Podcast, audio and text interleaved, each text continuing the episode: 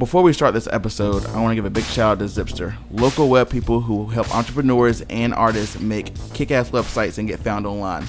Visit zipster.com to find out more information. And on to the episode.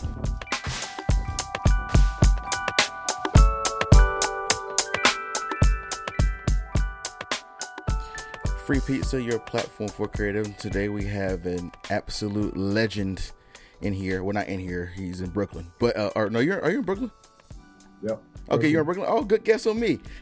Yeah. in Brooklyn, or Orlando Asan. What's up, brother? That's good. How's it going? It's going so well, man. I'm so privileged and honored to talk to you. Uh, mad inspiration. You know, I'm a photographer as well, so I forgot how we got connected. I'm sure it was through Instagram, but I've been following your work for a long time, and it is, is so good. So I'm, I'm so happy you're here. Uh, thanks for having me, man. This is this is dope, and I want to be a part of it for sure. Absolutely, and you're a photographer and cinematographer, and you do some graphic design as well. I guess you got you kind of got your start in graphic design, well via uh, via your resume, right? Yeah, via my resume is definitely uh, starting graphic design, but I would say like you know this art path has like definitely started just from drawing, just like just simple artistic drawing, um, and just drawing real life and that that that's like really my first passion was just drawing. Oh, that's super dope. So let's, let's go back. You're and you're from South Carolina. Yep, originally born and raised in South Carolina. Um, Greer, Greer to be exact, like Taylor's area. Okay. Um, and yeah, I've been there my whole life. Like my family is all still down there as well. That's dope. That's dope. And I'm in North Carolina, so I'm not terribly far from you. I was telling you before we got started that I've been there like one time, but I can't remember when. Um, that's super dope. So I guess drawing you said was your first passion. So when did that kind of start? Um, I think that honestly, I think that started just from uh, being being to myself a lot. Honestly, mm. like I spent a lot of time just like having a bunch of free time and just drawing, and that used to be my first way to like keep my mind like active and just keep me active. Um, my mom like in the neighborhood that we grew up in like i didn't have like too many friends growing up. Like she would like i had like a Little Tikes basketball goal and we would have it on the porch on the breezeway on the second floor and she would be like you can only bring one friend up there like because she don't want to have like the whole kids in the neighborhood playing on our like porch so i had like one close friend. So like when i wasn't playing basketball i was drawing like drawing because I didn't have a TV back then, no internet or nothing. Oh so. yes, yes. Yeah, I understand that. how, old are you? Um, 31. Okay, we're about. I'm 30 years old. We're probably about the same age. So you, we're back in the day where I didn't have internet either for a long yeah. time. That's crazy. So um, so I gotta ask, what were you drawing? Was it Dragon Ball Z characters? Uh, I have drawn Dragon Ball Z characters in the day. Yes. But honestly, it was uh I think I still have some of my old drawings for real. Like I just save them because it's it just amazes me like looking back then because you can sort of see the progression of like when it happens. But back then, like I drew like everybody else, and but I, I would draw like Michael Jackson, or dope. I would I would draw a lot of portraits. that's and dope. I think like that's what um like I was a huge Shaq and Jordan fan, so I would draw like Shaq, Jordan, oh. uh, Michael oh. Jackson, just like major celebrities, like That's or cool. like try to draw some cartoons or like Mortal Kombat. Like, yeah. That's super dope, man. That's awesome. You got your start in uh in drawing. So I got obviously that developed throughout the years. So did you take any art classes like in high school, middle school? Yeah, so middle school, as I was going through middle school, um, I had went to this after school like arms program. It's called the um, can't believe I'm blanking on the name, but it's called the Arms Program, and they had this after school like uh, uh, art program where they would basically uh, bring you in there and you had to try out for it. So like that was another thing that made me nervous. They gave you like a still life, and then from there they gave you an assessment, and so once you get accepted to it, they like basically um, just explore other areas of art. So they have like a drawing. Um, like a drawing uh, session at a point of time and just teaching you more techniques with that.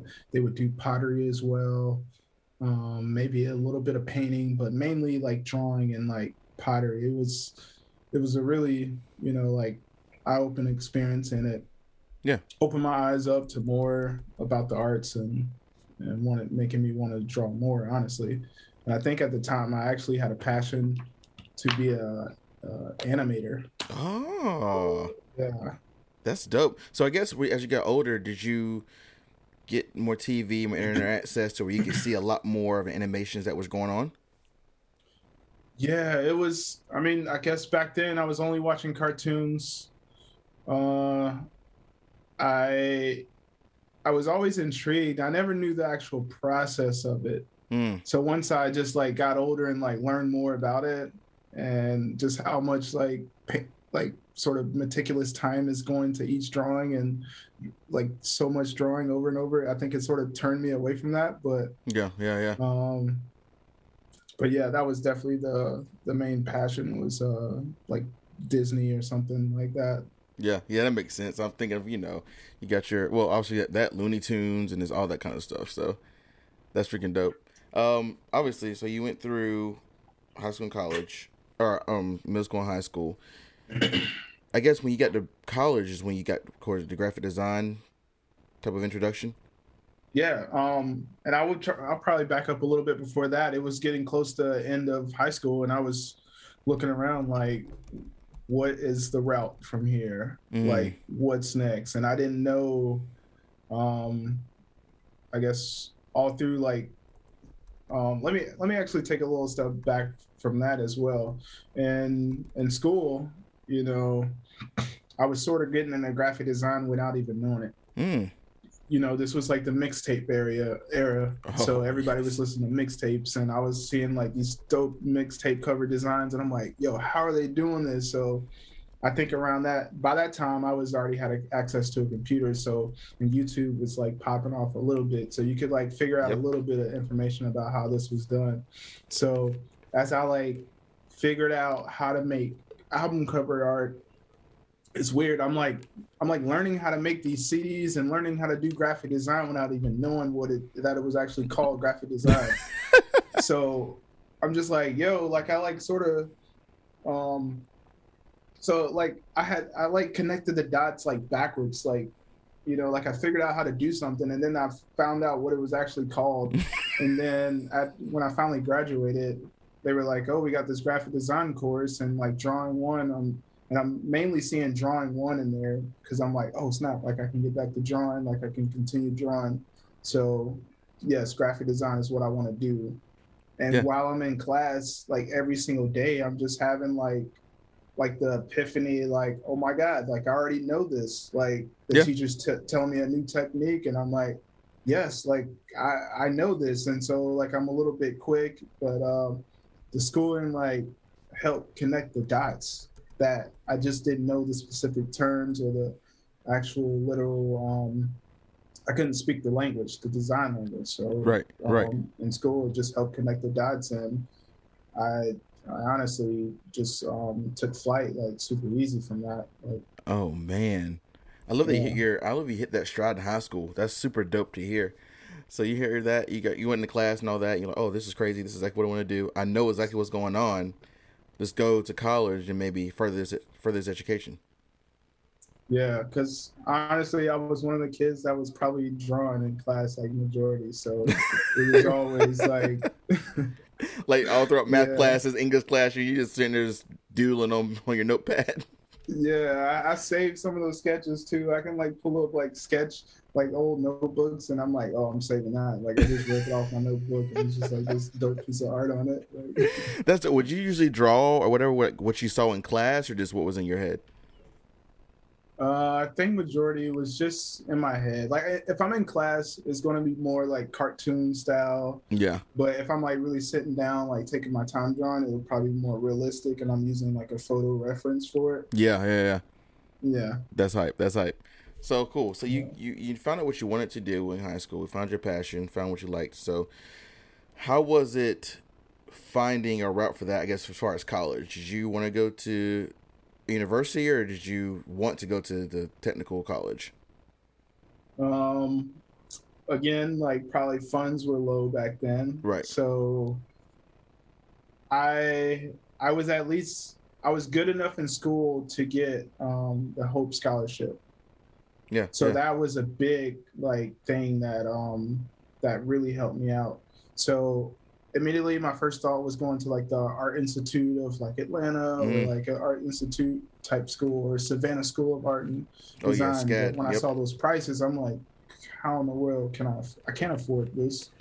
So um, the next best thing was, oh, I know I could get like a free ride at like Spartanburg Community College, or you know, this Hope Scholarship is going to take me far at Greenville Technical College. Mhm. So end up going there, and everything just, you know, everything fell into place like it should.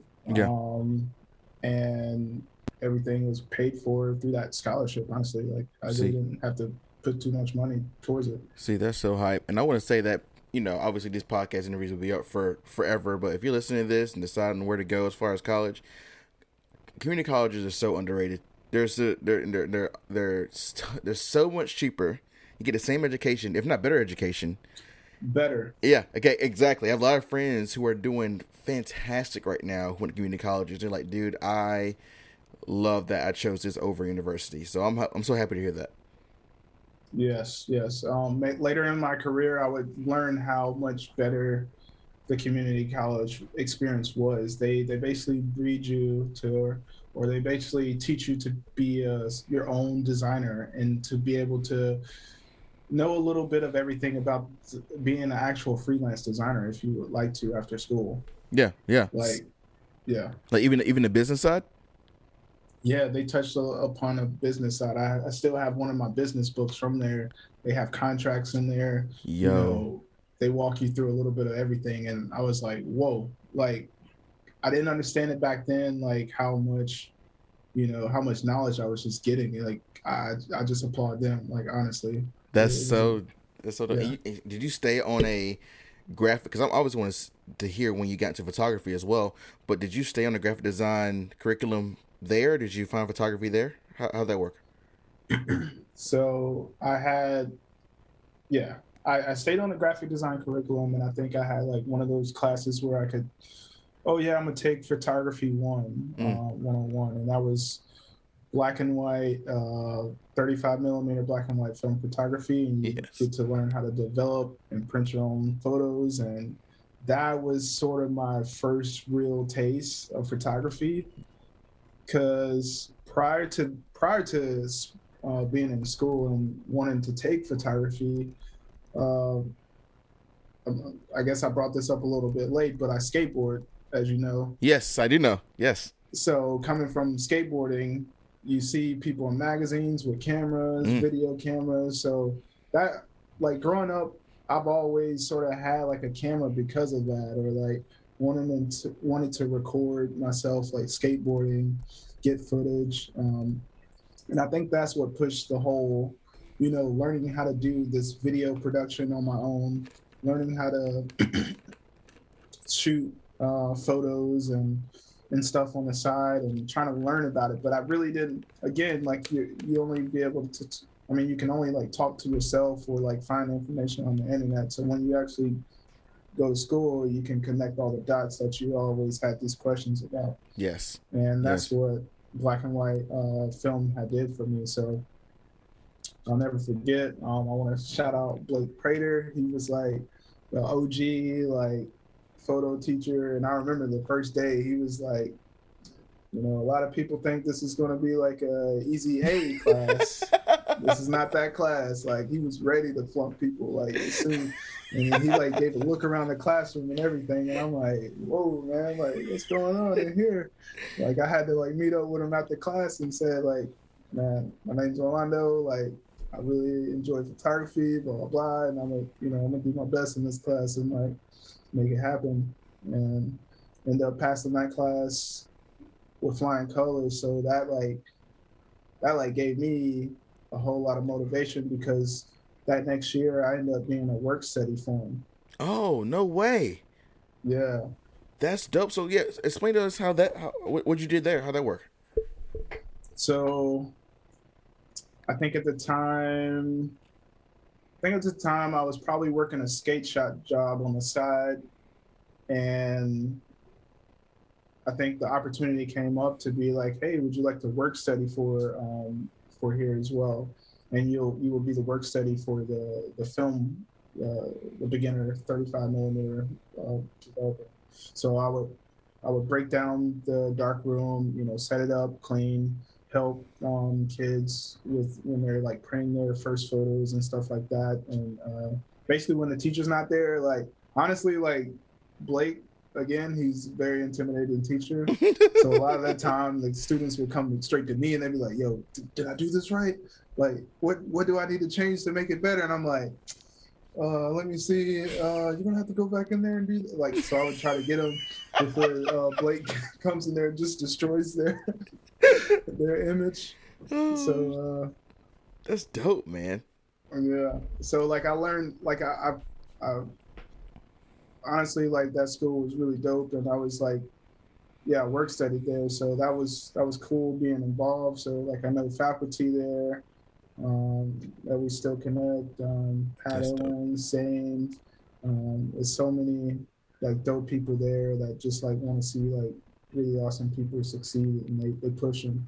Um, and Shane, he's like the head of the department over there. Like he's been killing it over there for like a a long time. Man, that's yeah. super dope, man. Man, that's just that's that's super inspiring, man. That's awesome. I never got to take a photo class when I was uh, younger. I wish I did. And a lot of friends who are photography are like, you need to go back to photo school. I'm like, I'm not going back now.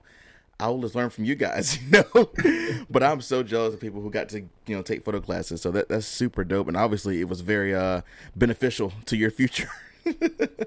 yes, most definitely. Like after I did the 35 millimeter um, photography, I was like, hey, now I can now I can invest in that DSLR because I feel like I know what I'm doing. Like, um, but yeah, yeah, it's it's it's a whole process, a whole thing, a thing. I would love to jump back in uh, developing my own film, but that darkroom was like you need space for that. Like yeah, I don't dude. I don't want those chemical smells or nothing like nope. my crib. Like like I follow a lot of film photographers on Instagram who have the whole kitchen set up and I'm just like, bruh, I can't do it.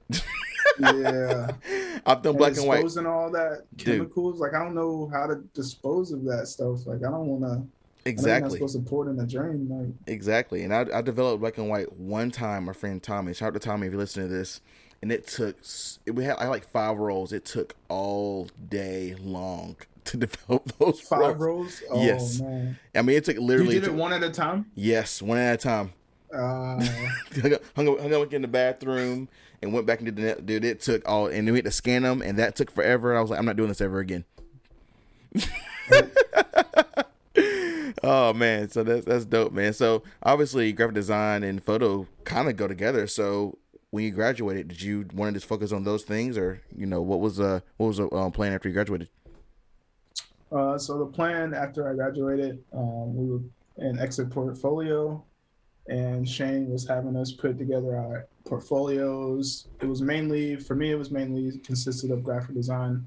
I maybe I didn't. I don't think I had any photography in there really, um, but again, graphic design goes hand in hand with photography because you learn about uh, all the terms of graphic design, uh, flow, line, you know, uh, just how to talk about your image. And, you know, you did that in black and white photography as well. I mean, and 35 and photography 101 as well. You know, we would get up and present our work as well. Mm. Uh, so that was just something I kept on the side from there. And when we were developing our exit portfolios, Shane had always talked about this company called EP and Company, mm. or at the time it was called Erwin Penland. He's like, you know, it was, it was, a full service agency, and it was the largest in Greenville, South Carolina, largest in South Carolina at the time, I believe, as well.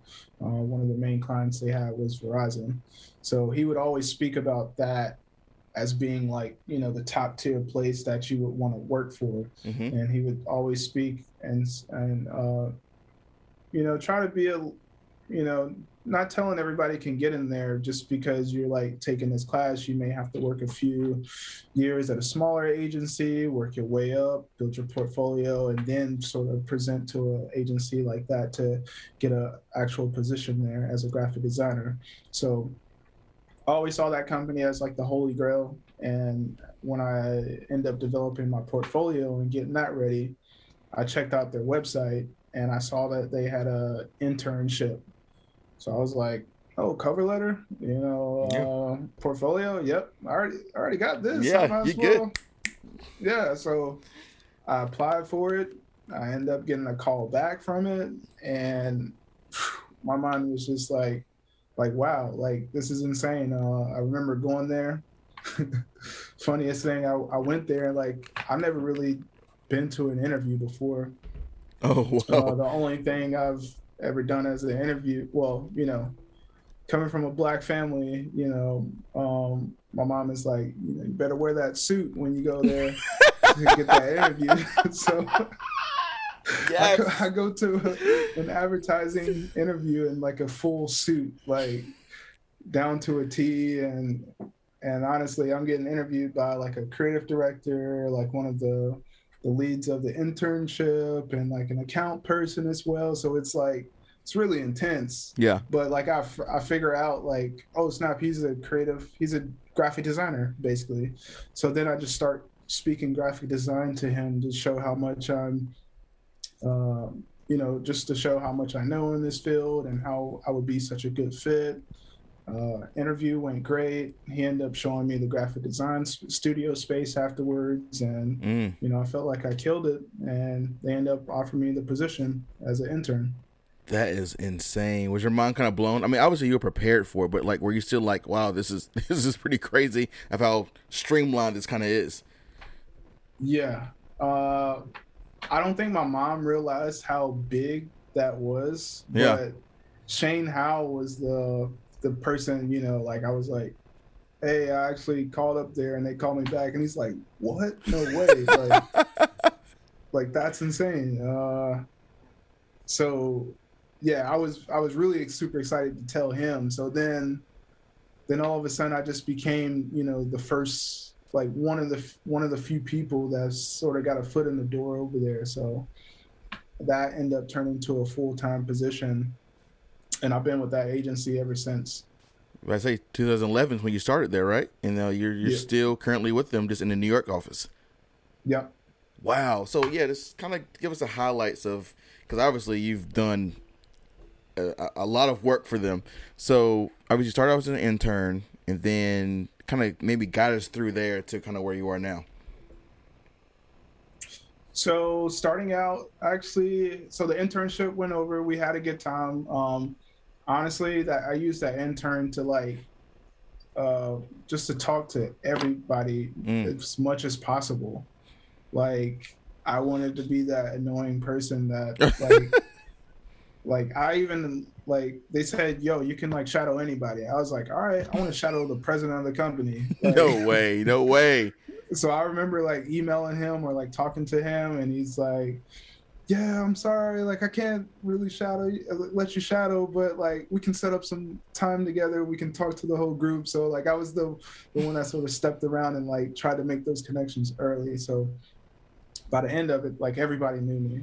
Um, so it wasn't um, it wasn't that crazy for me to like actually get on. And when I I remember like the last few weeks, I was super nervous. I was like, is there a position open? Like I'm I'm trying to because I have nothing at this point. Like I don't know what I'm gonna do after this. So yeah, yeah. I think I waited probably about two weeks, and they ended up bringing me back on. Oh, so the internship so, ended, and you wait a two week gap. So in that gap, where you was like, were you applying to other places? Like, what was going on? I was trying to apply to other places, and I was like getting no phone calls, oh. no nothing. I yeah, I, I was thinking about going back to the skate shop job. He had moved that back into the skate park, and I'm like, I don't, I don't know what's going on. oh um, my god! But I just knew it was something. I knew I had made an impression. I'm like, I, I know something's going to come of that. So, dang, that's crazy. Luckily, they end up calling me back. I started out on the midshift as a graphic designer, and what midshift is is you would basically come in around like noon, and you would probably go home about eight mm. or whenever the job was done. Oh so my. sometimes that meant like ten o'clock at night or eleven o'clock at night. Holy! You basically got the the the scraps of the day. Like if anything messed up in the beginning of the day, the midshift team can take care of it, fix it, and make it better. And majority of that stuff was uh, versioning out. Uh, uh, it was like Verizon uh, newspaper ads. Yeah. So the the creative director would come to you and be like, "Here's what the ads look like. We made this size, this size, and this size." We have sheets of like all these different publications that these ads have to fit to.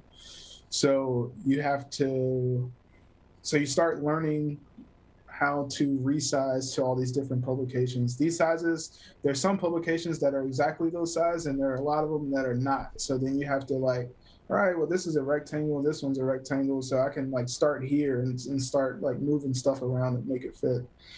So you would do that and send them in, and like eventually you get really good at that, and you have no problems, uh, or you're good at checking other people's work, and that's what happened. Like I became a, like a I ended up becoming a leader on one of those. So I would like end up checking other people's work because I just knew that process really well. Yeah. And I guess that's my sort of technical side. Like, um, you know, I don't like doing stuff like the same thing over and over. So I start streamlining stuff and like finding quicker ways to do stuff. Yes. And like that's where I started like excelling in that position because it just became like, all right, well, like I, I know this, like I can knock out all these three because these are remotely the same. So, you know, I would do the, those sizes and like knock them out, boom, like, and I'll just be super fast at it because, yeah, just streamline it. Um, oh my god, that's so incredible.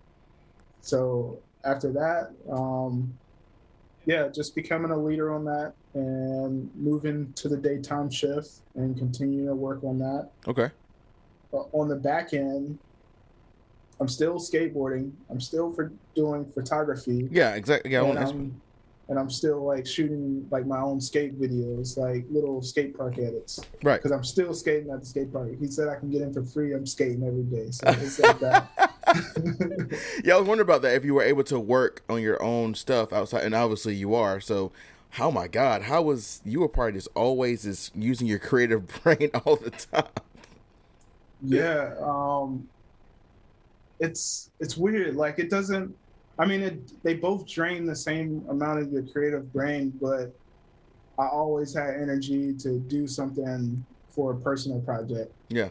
And I think that's honestly like I, I think I um, owe a lot of my career to that sort of mentality because at the same time all that was going on, you know, Instagram started becoming popular you now have coworkers following you on social media. So coworkers are now seeing the extracurricular stuff that I'm doing, as in doing photo shoots. And I think at the time I was really into uh, trying to portray the the plastic look with photography.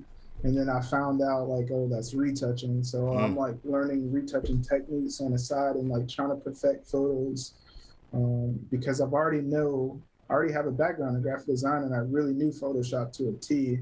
So then when you start learning um, retouching techniques, that expands it even more. So I was Photoshop was my program back then. There was like nothing you can tell me in Photoshop. Um, so one of the retouchers of the studio, she noticed that I was like doing all this like uh, like post work on my photos. Mm-hmm.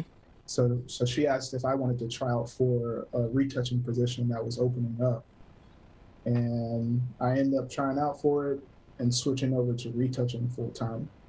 In the um, oh wow, in the agency. Yeah. So that was within the same EP, uh, it was EP EP and Co. Yeah. So in studio, uh, we had a retouching team.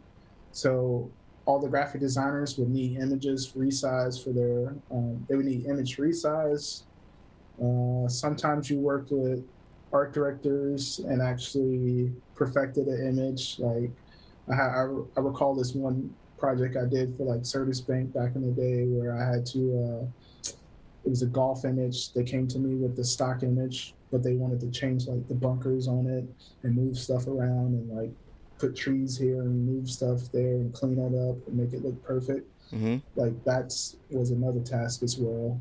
Um, I think at the time we had Denny's as well, and we did a lot of retouching of food. New plates had to be like like clipped out, and like shadows had to be placed on for like to go in the menus and stuff like that, and different ads.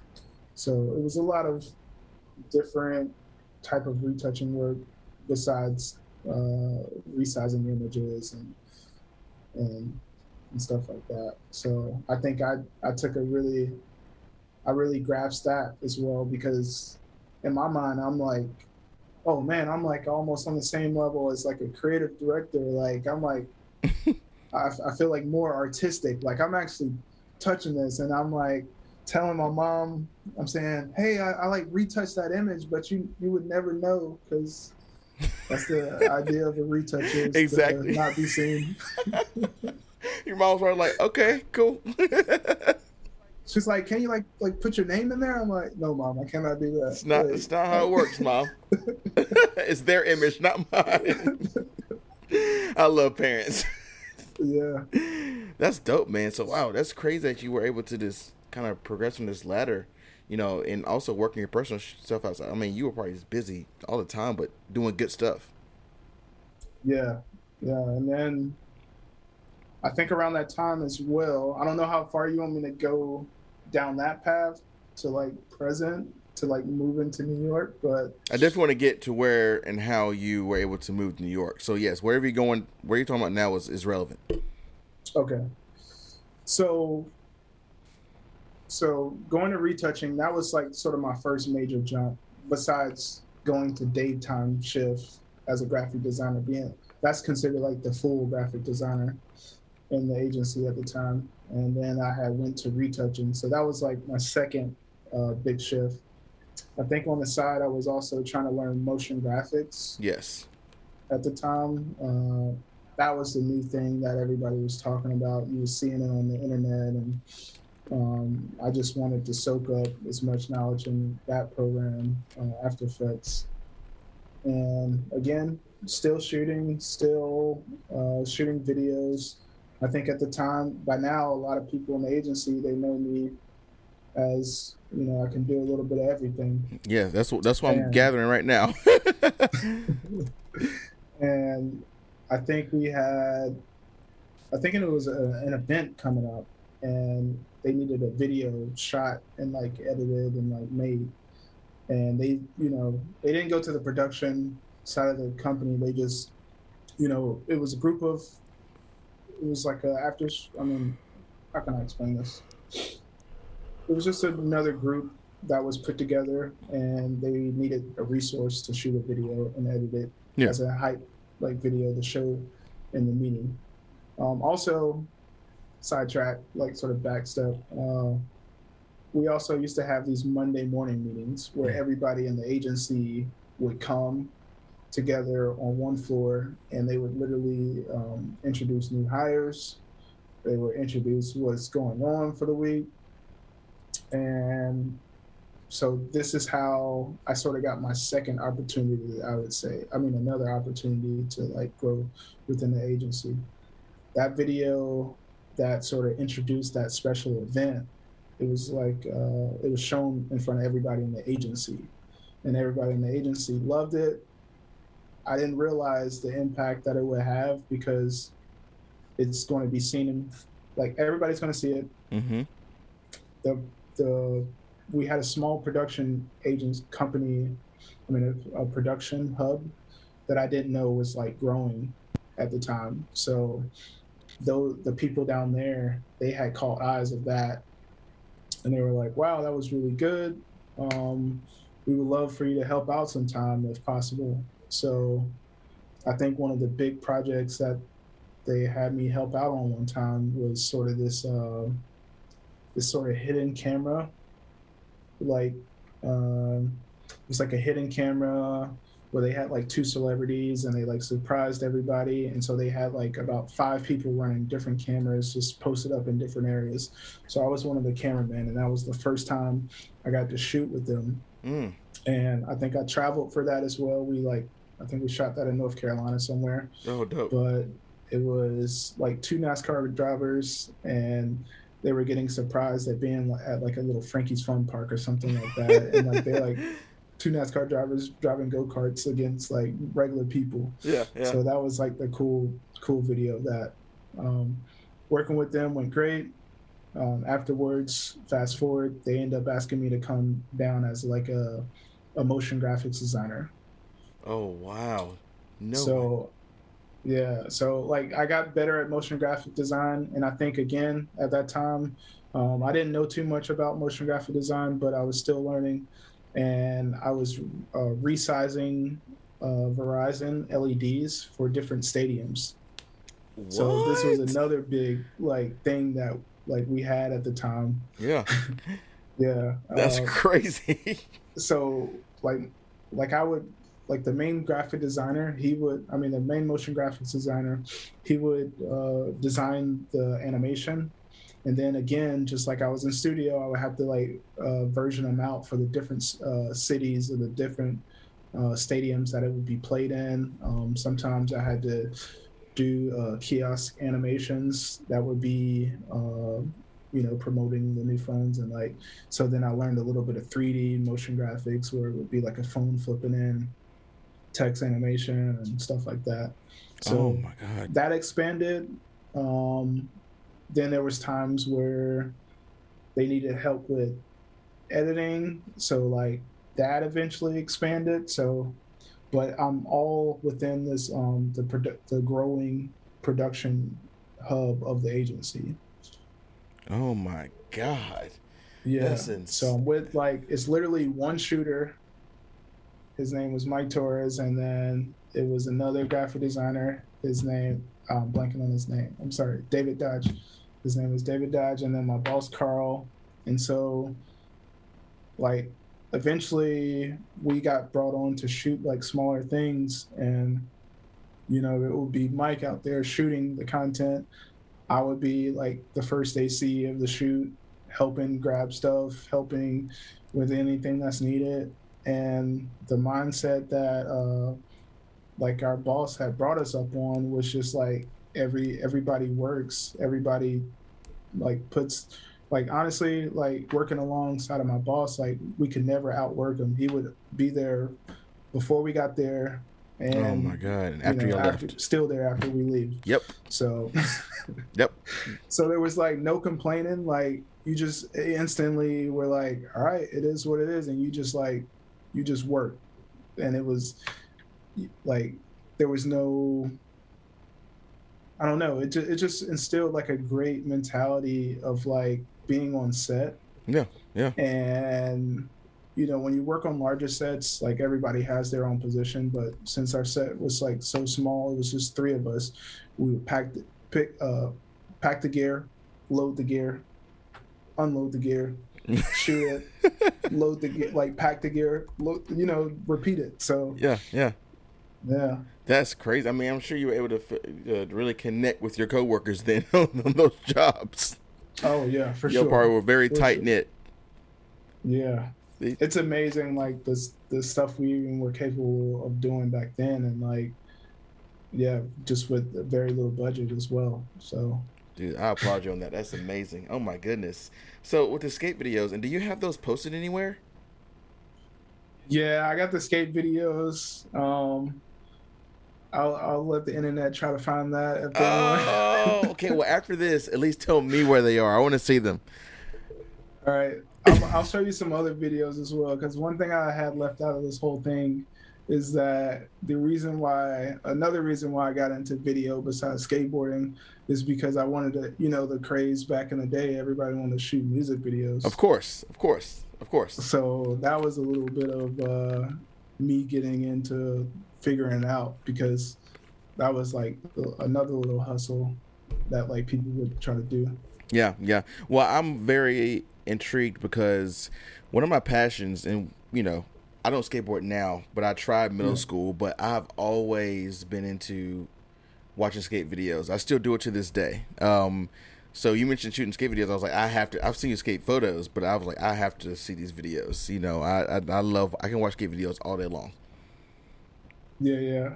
yeah. Uh, so like honestly, I was trying to make. I was trying to at the time. I was trying to make uh my skate shop pop on Instagram. Like, like what can I do to make the skate shop popping so they know about skate park of Greenville? And I was just like trying to film all the kids at the skate park. Like, so I have like all these old memories of just like you know we i would do like introducing like all the team members on the on the on our youtube and that was a way that i found like hey like i can like sort of version these off and like make multiple ones and like film like all the different cool kids i knew skateboarding and like now looking back on all that stuff is just like so dope because like they're all like it's 15 years older. They're like teeny tiny little kids yeah. Like back then, but they're like killing it. It's it's insane. And like most of the kids, they still actually skate today, and everybody's super good. And I'm just in awe. Like, man, I knew I knew you was gonna be good. Like, or like, man, this is sick. Like, you, you kept it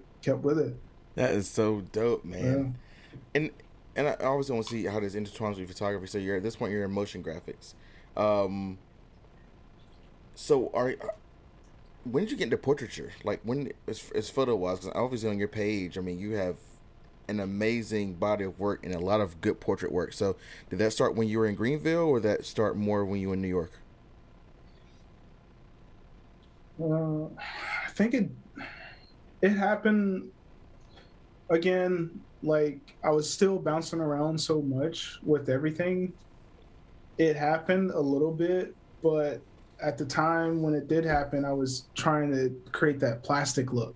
Yeah. So I was really into retouching like photos, and so it, you know, it has a different feel. It has a over processed look to it and stuff like that. So I feel like I've also tried to do all the effects out there. You know, like the the the HDR. Yes. Look. I tried to do all these looks, and I think at the end of the day, like once you go through all these different phases, you start wanting to shoot more uh, natural, and you you mm. start to either embrace imperfections and stuff like that when you uh, as you grow with your photography. Because there's a lot of photographers I can like I can look at their work and I can see exactly where they are on that path. Like it's it's almost like a path that everybody yes. like goes through. Yes. So I would say it definitely has taken off within like the like probably like seven seven to eight years like of me just sort of like figure like really really figuring out and like getting my specific cameras that i like and uh, just dialing that in a little bit more because i want to say about six or seven probably eight years ago i was only shooting on probably like an like an iphone i mean i had like a mm. I had like a night. I, I had the Nikon D90 and like the the Canon 7D, but in my head that was a video camera more so because um because I was shooting more skateboarding and you know I would shoot photos with it from time to time, but I don't think it was really me like really thinking about skate photography too much because um, I, I didn't have strobe and like it was hard to shoot inside of a skate park because yep. you didn't have lights. Yeah, and it just it it, it looked grainy. It didn't look as uh, pleasing. Wow. But uh, that makes sense. Yeah. That's yeah. And, and reason why I asked because I mean, looking at your work, I mean, it's. I mean, the work tells a story, man. So I've always, I've always just, I'm very intrigued by like how you develop your style, and you have a such a variety of different people that you use. I mean, are these friends or just like people you just meet on the streets? Like, how do you go around, go about getting these photos? Honestly, it's a little bit of both. Um, majority of it is it is friends because you know sometimes you can shoot them like once or like like sometimes you find people who are so them in front of the camera and they're they're so easy to shoot mm. and that's that's like the type of people that i love like shooting Um, there's some friends that I've, you know, um, when you're, I feel like when you're around a, a person for a while and you're like, especially walking down the street. Yes. Let's say, for instance, you're walking down the street and I'm just like seeing your face in like different like lighting uh, situations. So, um, and then and then when I notice those moments, I'm just like more quick to like either grab a quick candid or say, "Hey, hold this shot." Uh, the Free Pizza Podcast is proudly sponsored by Lucky House MFG. Lucky House is an eco-friendly screen printing and design studio with over 10 years of experience in the industry. They offer high-quality custom printing services, including apparel printing, graphic design, promo goods, and embroidery. Visit www.luckyhousemfg.com to get a quote and to learn more.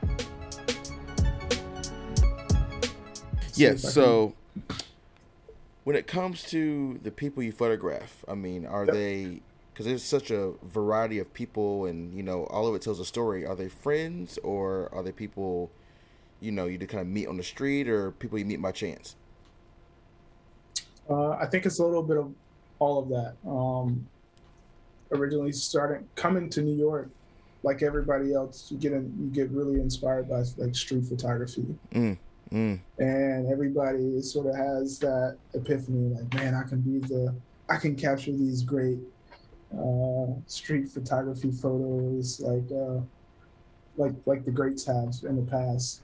So I had that same mindset at one point in my uh, shooting, and honestly, like I, I thought I was I would be like, you know, just getting in people's faces and just like snapping photos and that is not as easy as it sounds. Like you no, just can't not. jump into somebody's face like and do that. So I didn't want and then like those type of photos are like different. They're not like it's it's really amazing those type of photos when you look at them.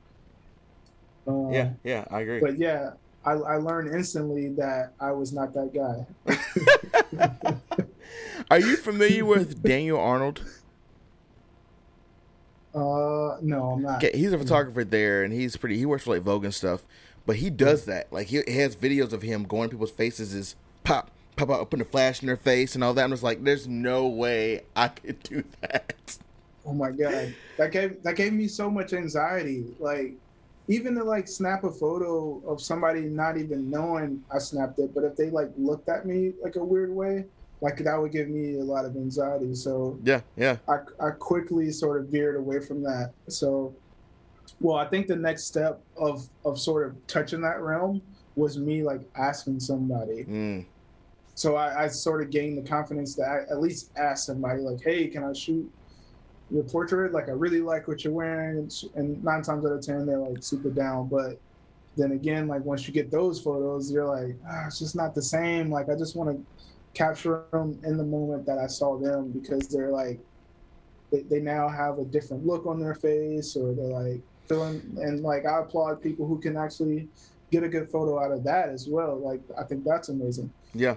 So I think it was just finding my ways and um, of making that happen. And I think a lot of the things that started out was me sort of in like saying like, hey, can we just do a shoot one day? Like, all, and my shoots were pretty simple, honestly. It would be like, yo, we could just walk around a couple blocks and we can see what we can find. Yeah. And the lighting is perfect today, and yeah, let's just do that. And so I, I've done a lot of shoots based around that sort of premise as well. Uh, I've done a lot of shoots of my friends of just being in the moment of mm. like a nice sunny day and seeing a nice dope mood. Um, I've done shoots where we have like sort of planned it a little bit. Like, what are you gonna wear? Like, oh, I think you would be dope in this area. I've seen it over here before. Like, we should shoot in this area. Yeah. yeah. Um, so it's yeah, it's been a mixture of pretty much all that. And sometimes, you know, I still feel the curse, you know, to to want to ask somebody on the street, hey, can I? I really like your look. Can I take your um, portrait? But those are like those are rare occasions these days. It just depends on how I feel, honestly. Sometimes yeah. I feel outgoing and feel like talking to people. Sometimes I don't. And Um, yeah, I think a lot of things these days that excite me about photography is maybe, you know, like cool light, shadow, um, shade. Like, I sort of go back.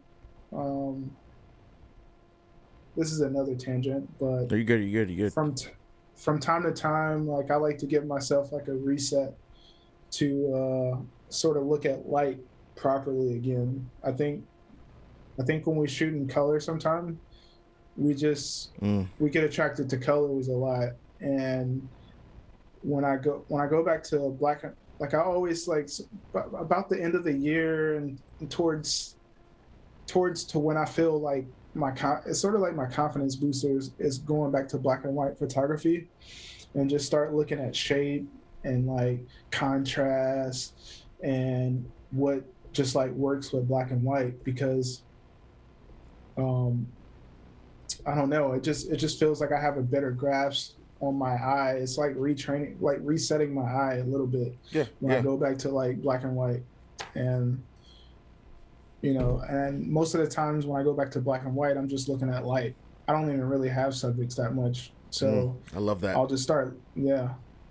And I try to post those images on Instagram. They don't get that much love, but I get it's the Uh, opposite for me, bro. It's so weird. I am pretty much mostly a black and white photographer. All the books I put out, most of the prints I do are just all black and whites. But when I do color, it's it's so foreign to me. When I do, I do go color now because I need to diversify my portfolio, and I do love color. But I'm Yeah. I'm not. But when I post color photos, people are just like, "What are you doing?"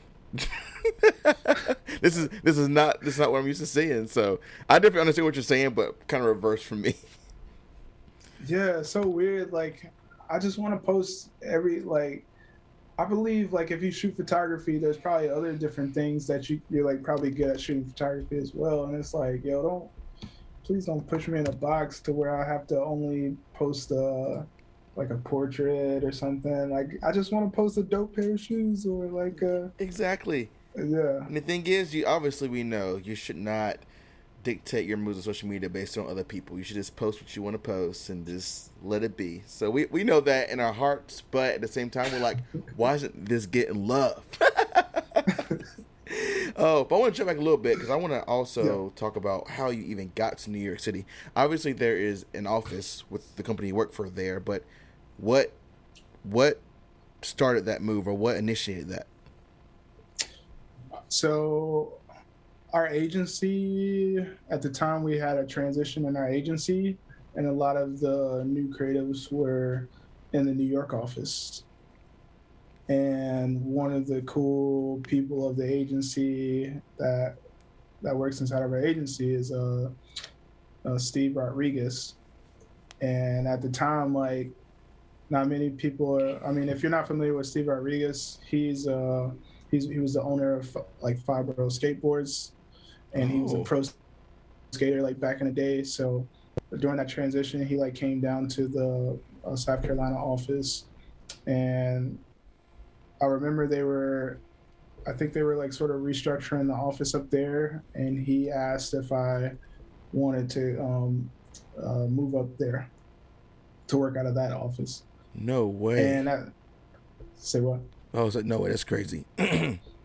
Yeah, and I thought it was crazy as well, just for the fact that like before he even came to my agency, like I knew who he was, like uh, just from the skate industry itself, and even people down in South Carolina, we all knew about like 5Boro skateboards, and because it's a, it's just one of the one of the biggest East Coast uh, skateboard brands.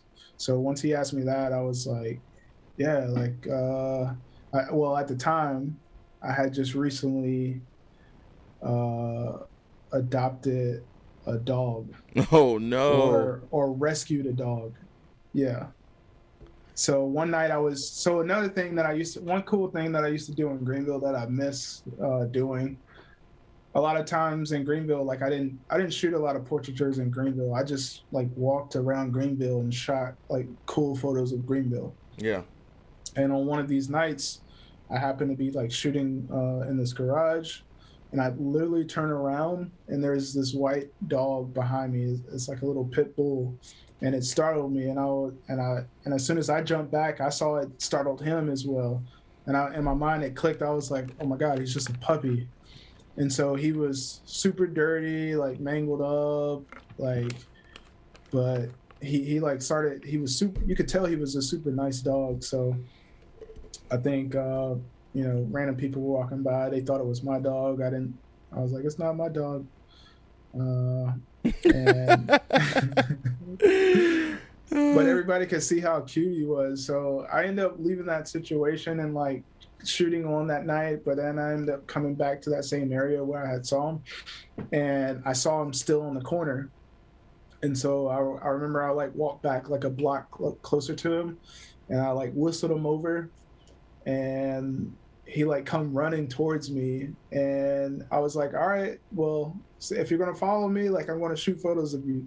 So i ended up was walking around greenville like shooting photos of this dog and like long story short um, i end up walking back to my office and and somehow like the a whole nother long story as well but uh, the pound ended up getting called on him. Mm. But the mm. next day, the maintenance guy he told me he was like, "Hey man, uh, you gotta." Because I had, I think I posted those photos that night. Maybe I was quick back then with photo posting. Right, my well. God, uh, super fast. It, it was a, it was such like a supernatural experience or something like maybe like a maybe a day later or something. But I told the story and everybody was like, "Oh my God, like that's your dog! Like he found you." and I'm like thinking, I'm like, man, I do want a dog. And the guy, he's telling me like, yo, man, you gotta save him, man. He might not make it in the pound. And I'm like, man, you're right, because he's a pit bull. So no, yeah. I remember uh, coming back for him and and uh, and end up picking him up, and I think I had him for probably about a year and a half. And before I got the news of asking me if I wanted to go to New York, and oh. at the oh. time he was just a puppy and like he, he, like what i thought was what i thought was like having an adult. like i never had a pet in my whole life put it like that my cousin had dogs growing up so i thought i knew what having a pets were what a dog was because he had a chill dog that yeah. just you know did nothing wasn't energetic he was the complete opposite of that like i had to literally go on the swamp rabbit trail which is uh, this this long like sort of running track that extends from Greenville down to TR, and I would get pulled on my skateboard. I would have a leash on him, a harness on him. He would literally pull me on my skateboard. Bikers would like go by, and he would try to catch up to them. Like he would oh, just race them. Oh my so god! We would literally do that for probably at least about like like a couple miles or so. Like, and that would be the only way I could like let him run his energy out Oh my and then God. After that, take him home. He'll probably have like a couple hours of sleep, have to use the restroom, and then I'll, he'll be in for the night. I'd be like, perfect. So I would have to like run him literally just to get his energy because when he's like sitting at home and being frustrated, oh, like he starts yeah. tearing up stuff on purpose. So uh. With that in the back of my head, I'm like, man, I can't take him to New York and be like 45 minutes from home and then coming back home because oh, at the time yeah. also I lived like five minutes from home, so it was easy to come back on my lunch break or yeah yeah. Oh man, so you had to give him up.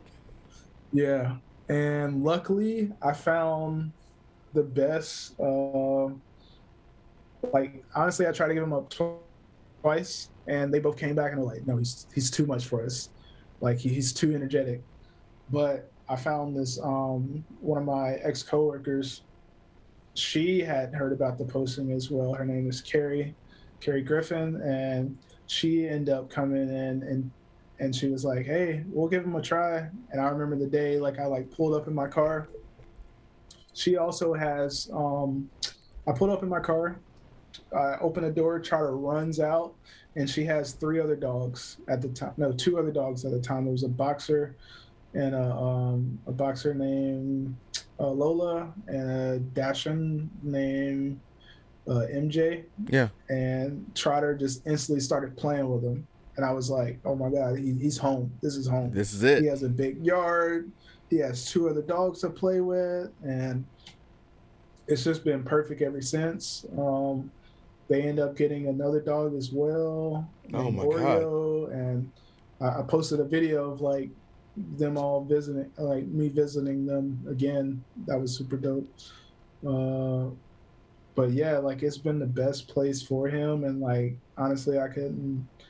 Like I feel like it just again one of those situations where it all worked out. Like I was just in his life to. I feel like I was in his life to transition him to that that home. That's what like, he, like when he's we had. Go ahead. Go ahead. Nah, I was saying like we had like we have good memories and a good time, and like I, I know he and like every time I come back to South Carolina, I always like visit him, and then he remembers me like still to this day. That's so and, dope, bro. Yeah. Dang, shout out to that man. Y'all both transitioned at the same exact time. That's so wild. Yeah, that is crazy to think about it like that. Yeah, um, yeah. Damn. So, we, how was your? How was obviously New York is a place that most people, I would say not all, but most people want to have live in at some point in their life. Mm-hmm. So, were you fairly jitters? Like, were you super nervous? Like, what were your thoughts going into this kind of big move? So, with this big move was made, it was really put to ease because one of my close friends who worked at my agency prior to moving to New York, she, well, yeah, one of my best friends, she lived in New York. So when I went up there, I remember um, I was going up there to like uh, look for a new place. Like, uh, you know how crazy it is to find like a place up here.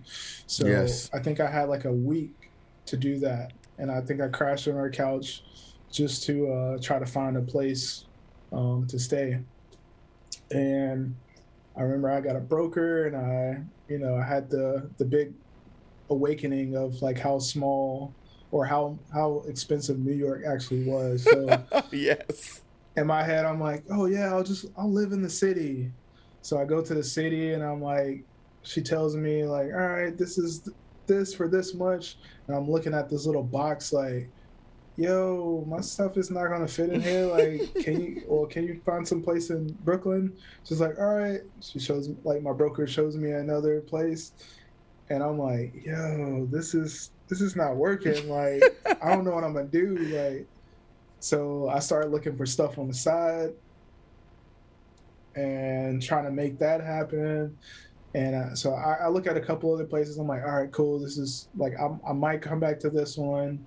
I think my last resort, or I think the last day I, before I had to leave, um, my friend, she was like, yo, you need to go to my neighbor and check out her spot because she's trying to she's about to renovate her place. Oh, and, and, I really loved my friend's place at the time. I was like, "Yo, your spot is dope. It would be awesome if I could find something like yours." Because she lives in like the top floor of a brownstone. Oh my god! So, so I checked out her, the neighbor's place, which is where I currently am now, and it, it needed a bunch of work. The floors were like bare, and like she was like, "Oh, I'm gonna fix this and that." I'm like, all right, if you fix this, this place is going to be dope. Like, so I, I remember I had to trust her because that was like back in November.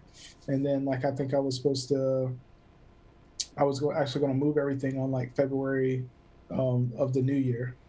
Yeah. Yeah. So she ended up getting all that ready for that move. And like, when I came here, like, everything was done. And I stayed two doors down from my best friend. Oh my and, God yeah. That's freaking dope, bro. Oh, what? So it, it, it made the transition moving to New York like super easy. Uh, she worked at a different agency, so yeah, I would meet her agency people, vice versa. Like, oh, like my yeah. network expanded in that way. Uh, and yeah, just exploring New York and being like my eyes open to this place and just seeing all the joy that's up here. Dude, that's crazy, man. I love it. I think I've been going to New York all of my life because my family's in Connecticut, so we used to go through New York all the time. And as an adult, I've been there. I was at a trade show there, like two or three months ago, and that was chaotic, but it was cool. But that's such a magical place, man. I've always wanted to just live there for like a couple of years. you know, and I'm still not necessarily putting that dream to the side. I still would like to do it, but that's amazing. And I'm sure your creative, you know, just connections have been just insane. So that's it's freaking cool. yeah, it's been a it's been a blessing, and just being like I've always felt like also being up here, you're at the um, sort of the front front forefront of all the art, and like just seeing art. I, I love going to galleries and just mm. soaking that all in as well, and just I don't know, just again, like they say, if you can make it here, you can make it anywhere. Yes, absolutely, yeah. absolutely. That's dope, man. So I want to go back because obviously I want to talk about this viral Denny's thing. So did that happen? Did that happen when you were there or Greenville? Hmm. I can't remember. I think I was in New York when that happened. It so- was around the time that his video um, uh, Baby Kingston, it was around the time that his video went viral on the internet. Yes. Because him and his dad, they they posted a video online, and it went viral. Like sort of, it might have been like around like December-ish or January-ish, but it was coming into the New Year's right before Father's Day. And I remember there was talk within the agency of uh, trying to get them for a video as well and seeing if that would happen. And I think we, I think we ended up flying down to, yeah, I was in New York because I we ended up traveling down to. We met up with them in Florida mm, to like shoot sense. that at a Denny's. So that was dope. Um, that was that was a, a one man shoot on that one. We had a creative director, producer, and me. I had a two camera setup. Uh, two cameras set up, and we shot them right there in the Denny's booth, and we just like let them riff for a little bit. So wow. that was cool, like watching them riff, and like Baby Kingston, he was just like he didn't want to do it at first, and his dad was just like trying to riff with him. He's like, "Come on, son, like come on, do this," and and I remember like we we tried to do that for probably about like. uh like I, I, had one camera locked off and I was manning like I, I had movement with another like close up cam and we were just like letting them riff and just like trying to feed them different stuff or feed them different lines and the majority of that stuff they did on their own. I think one direction I had for them, I was I think I told um I told Baby Kingston to st- he was sitting down the whole time, and I I told Baby Kingston to stand up so he could stand next to him. And we got a few lines out of that. And then I think he was just like mentally over it and he like reached over and like hugged his dad. and that was like it was just like the perfect moment. Like like he ended up that was the closing of the edit. Like Yo. So like I, I knew as soon as we captured that, I was like, oh my god, that's it. That's you, you can't ask for that in a million years. Oh. So that's so cool. We had a, we had all that dope footage um, on the way back to the airport and stuff like that. I was I was on the plane editing all that and making that happen, going back and forth with the creators and the clients and stuff like that to get that approved. And once that went out the door, it it exploded. Yeah. Oh my god, dude. And I think it I think like I want to say like like all the black networks had picked it up because it was just insane. Like like Shade Room had picked it up at the time. Shade Room was like, I mean, Shade Room was still big. It's massive, but back then it was like massive. Yeah. In like 2019. Like, oh snap! Shade Shade Room. I'm like telling my coworkers they don't. I was like, y'all don't know what? Oh, Shade Room is the. This is the thing. Like this is the biggest. This is a big deal. Yeah, it's humongous. I mean, it's, as far as in black culture, I mean that's like that's the almost the top. you know what I'm saying? as far as social media goes, like that's insane, yeah. bro. That'd be very rewarding to see your your content on that page, man. That's that's that's so dope. Yeah, that was. That was. That's amazing. That's amazing. But no, I want to jump back to your photo work for before we close mm-hmm. it all out because uh, yeah, a few more questions because you've done a lot of work. Obviously, you've done concerts. You've shot Afropunk, and I want to talk about that. So, how'd yep. you get into Afropunk? Uh, again, like I love going to. Fe- I love music. Yeah. As you can see, um, we.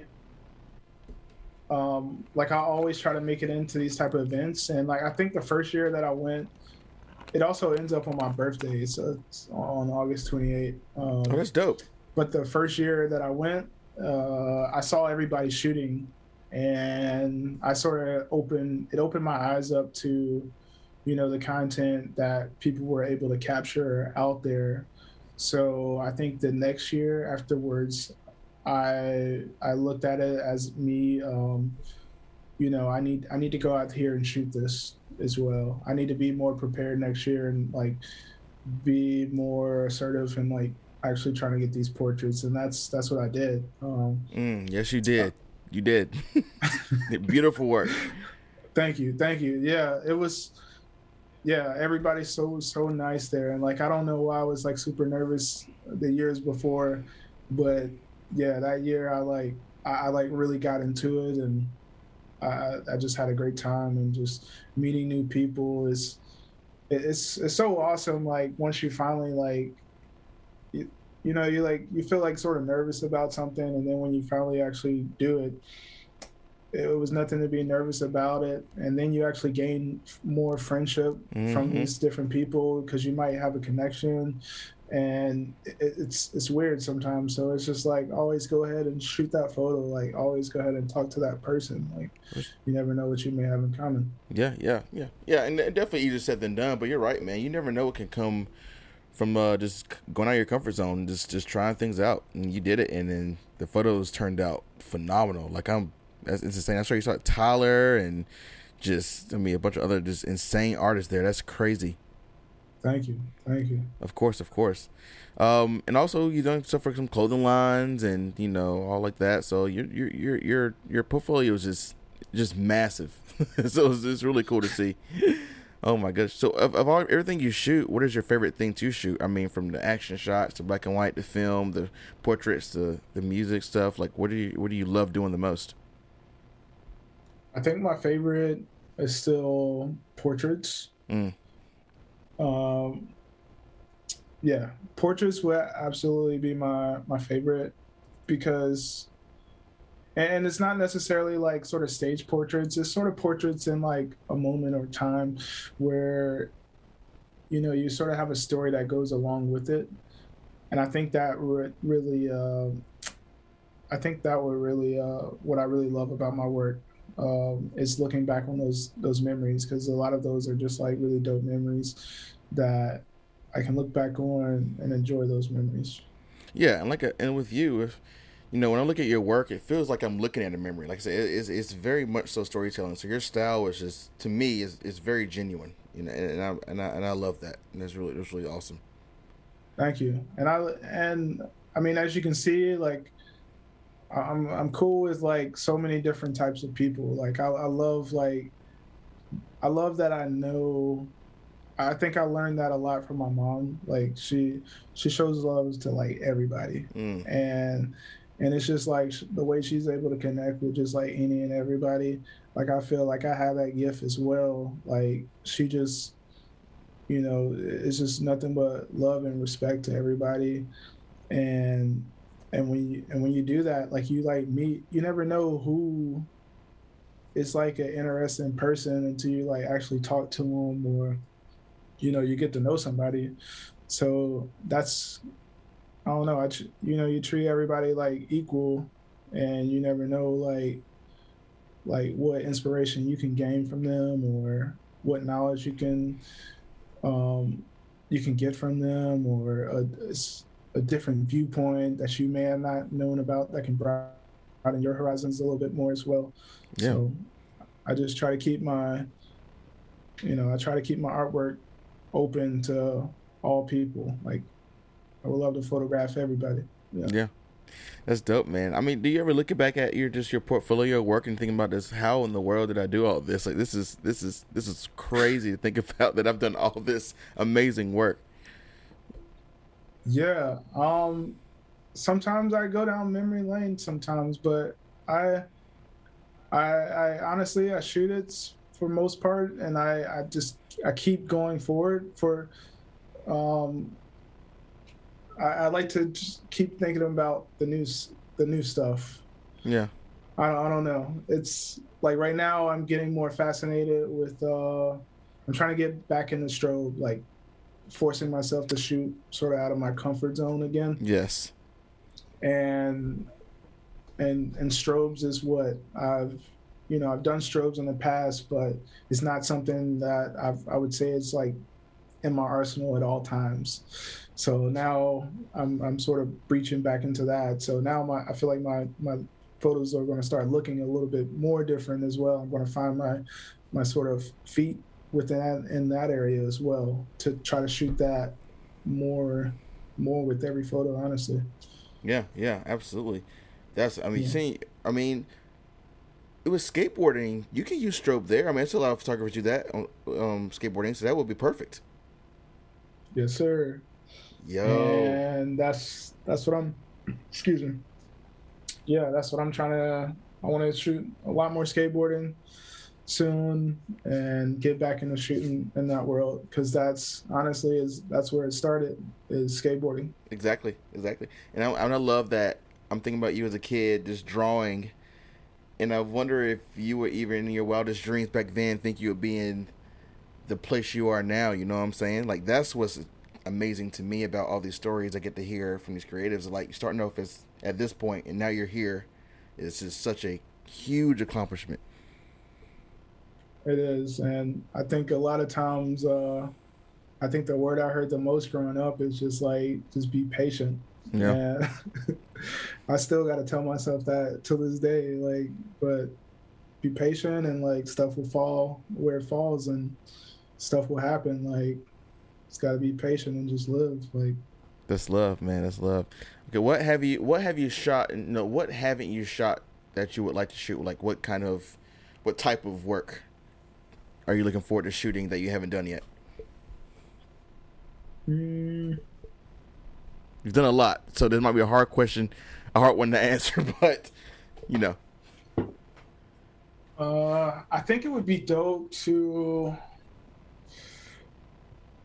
probably more like I think it would be awesome to shoot more like prof- like some professional sports. Okay. Yeah, I didn't. Yeah, that's right. I didn't see a lot of that. Yeah, yeah, for that'd be awesome um, back in the day, before before moving to uh, before moving to New York on the side, I would also shoot video. Um, I would be a camera op for sporting events. Yeah. So I would camera op for like football, and I would be in the the whole setup for like soccer or lacrosse as well. But I never, I don't think I ever really got the chance to shoot photography like on the, the, the ground level. Mainly football, football or basketball. I think that would be a really nice, like challenging uh, experience as well. Oh yeah, that'd be dope. I mean, I'm sure. I mean, even the local courts around the hood, you know, neighborhood, that'd be kind of dope. You know what I'm saying? So might be yeah. a good place to start. Your style, your style of shooting with something like that would be very beautiful, actually. So I hope you do that for sure. Yeah, yeah. Thank you. That's dope. Also, you're a Fuji shooter, so I love that. there we go. Oh my gosh, is that the? Because you have you have the X100V. There it is. Oh, yeah. I want that camera. So, so for people that don't know, let me tell it. Let me set the record clear that my I recently changed my Instagram uh, header to the yellow button on my X100V because most of the time walking around is this is the camera that I'll have on, and a lot of the photos that I've been posting recently have been just with the X100V. Oh my gosh, and that's a fixed lens, 24 millimeter, right? Yep. Dude, that's all you need. Uh, yep. It's it's all you need, and then the now the epiphany as I'm getting into strobes and I'm looking at my X-T4 and it has a a, a, set limit of a strobe sync at like two 250 of a second. Yeah. And the X100V has a leaf shutter. So that means like this camera can shoot, it can sync with a flash at one thousandth of a second, five hundred of a second. Like it doesn't have a a set sync speed. Are you serious? And nope. So I can't imagine like so what that means is during the daytime when you're like uh, when you're shooting outside in bright sunny daylight, I can still be pretty much wide open and I can still stop down my light with my shutter speed oh. and my flash is still going to sync. dude. When you shoot, when you only, when you're outside on a bright sunny day and your fastest sync speed is only 250 of a second, you still have tons of ambient light, and you're gonna need like a, you're gonna need like an ND. Yeah, yeah, filter. Yeah, you're more. right. Yeah. Yeah, I'm shooting with the XT3 right now, and I do love it. But I want now, my main camera is a Nikon D18. I still have a the bulky DSLR, which I, I kind of love, but I want the Yeah. X100V so badly. I'm gonna probably pull the trigger. Do it, do it. Especially no, wait till the new one comes out and then pull the trigger. Oh, Because it's go ahead. I don't know when the new. I, I haven't heard any info on the new one, but when a new one comes out, these sort of go down substantially lower. But I would recommend. I would very recommend the V over the F. Okay. Yeah, oh, you know what? I was trying to look at. I was trying to compare those actually, and the V seemed like it was a, a little bit better option. So I'm glad you said that. The V is substantially sharper. Like I had. So the T was my first camera. Yeah. My first. uh Not my first DSLR, but my first uh compact uh, shooter, because I was you know, I was coming from shooting my iPhone and I wanted to what's you know, what's a little bit better than my iPhone, but you know, less bulkier than a DSLR. Boom. X1 I was seeing the the, the craze on the X100, X100S. Um, the T had ended up coming out. I got that. I love that camera. I ran that camera into the ground. and then a lot of my friends they end up getting the F. And Yeah. I got when I saw them with the F, I remember playing with their camera and I took a picture and it just it just didn't feel sharp. Like it was something about it that it wasn't super sharp with that camera. But then when the V came out, oh my god, it's like it, it's so sharp. God. You have to you, I mean you can you can literally see the difference like it's, it's night and day how sharp the V is versus the F.